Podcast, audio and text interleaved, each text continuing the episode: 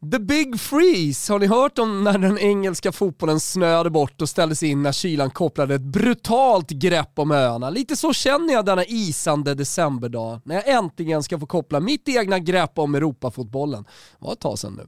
Och ska vi inte bara ta det en gång till, för tydlighetens skull? Kommer ni ihåg eh, pandemisäsongen som var 2021? Och då tänker jag såklart på, just det, Liverpool.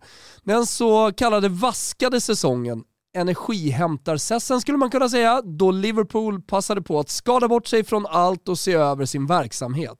Så, nu är det kanske lite upprepning, men känn på tyngden. Om eh, det inte är totala slakter så vinner man, som i helgen, på övertid. Och alla bidrar, det är det som är så jävla ballt med Liverpool. Divock Origi, gubben man alltid glömmer. Han har väl redan nått statusen men visst ska det späs på ytterligare. Visst ska han ingenstans, visst ska han vara i Liverpool for life. Och det är kanske i just Origi jag hittar charmen med Klopps Liverpool i jämförelse med andra europeiska topp-toppklubbar. Han är där, han uppskattas, mår som en påve och han är framförallt avgörande. En drömspelare att ha att tillgå. En man att älska och nu kommer Liverpool. Nu kommer de, för Chelsea torskade mot West Ham efter en holmgång.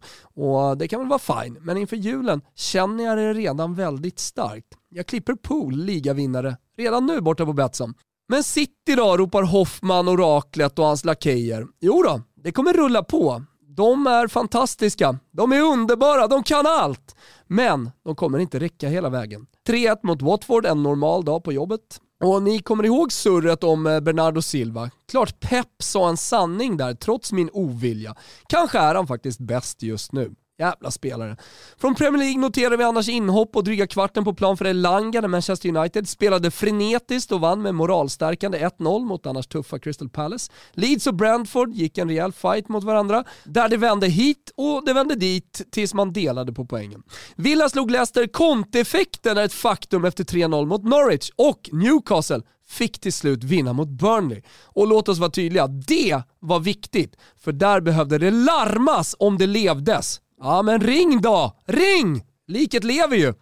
Nej, nu räcker det med PL-boll. Till Spanien där toppen fortsätter att vara jämn, för Barcelona förlorade mot Betis. A lot can happen in the next three years. Like a chatbot maybe your new best friend. But what won't change? Needing health insurance. United Healthcare Tri-Term Medical Plans are available for these changing times. Underwritten by Golden Rule Insurance Company, they offer budget-friendly, flexible coverage for people who are in between jobs or missed open enrollment. The plans last nearly three years in some states, with access to a nationwide network of doctors and hospitals. So for whatever tomorrow brings, United Healthcare Tri-Term Medical Plans may be for you. Learn more at uh1.com. Efter en bättre period. AM förlorade hemma mot Mallis och Real Sociedad åkte på 2-0-pumpen hemma mot Real Madrid. Bensen skadad, såklart lite tungt, men Vinicius Junior i den här formen är ostoppbar. Jag älskar att vi har en brasse i Europabollen som spelar brasiliansk fotboll, ni förstår vad jag menar, på den högsta nivån. Stort fan har jag blivit. Och på tal om att larma när man lever förresten. Tjena Luka Jovic-gubben! Kul! Sevilla blev också stora vinnare den här omgången efter att man bara plockat två pinnar på de två senaste matcherna. Men det är åtta 8 poäng upp till Real Madrid. Och i Spanien kan man faktiskt köra prisceremonin redan till jultapasen. En patatas bravas och en ligakoppa till Madrid. Tack för det. Italy då? Jo, men ser ni Inter? Har ni sett Inter? Simone Inzaghi har till slut fått fart på sina mannar och nu flyger de.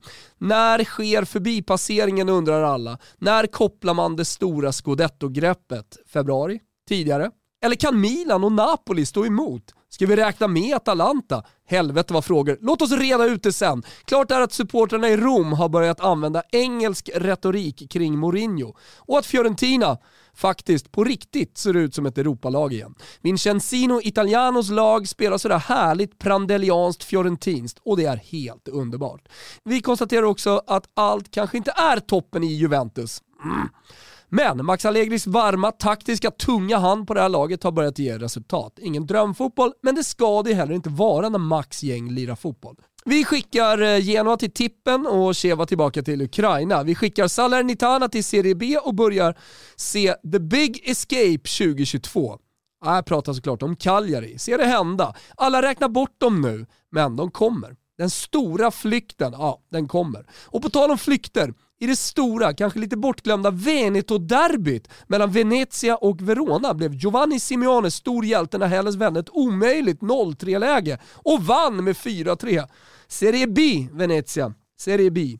Jag tänkte avsluta med att Foppen har fått en ny tränare och att PSG fortsatt ser lite ut som en påse skit. Men jag lämnar svepet denna kylslagna måndag med att hylla Maurizio Sarri. Japp. Gubbar som är genuina och fotbollskunniga bortom rimliga nivåer behövs inom fotbollen. Hans röst behövs och hans Lazio är stundtals underbar att kolla på. Så, det var allt. Det är slut Gugge.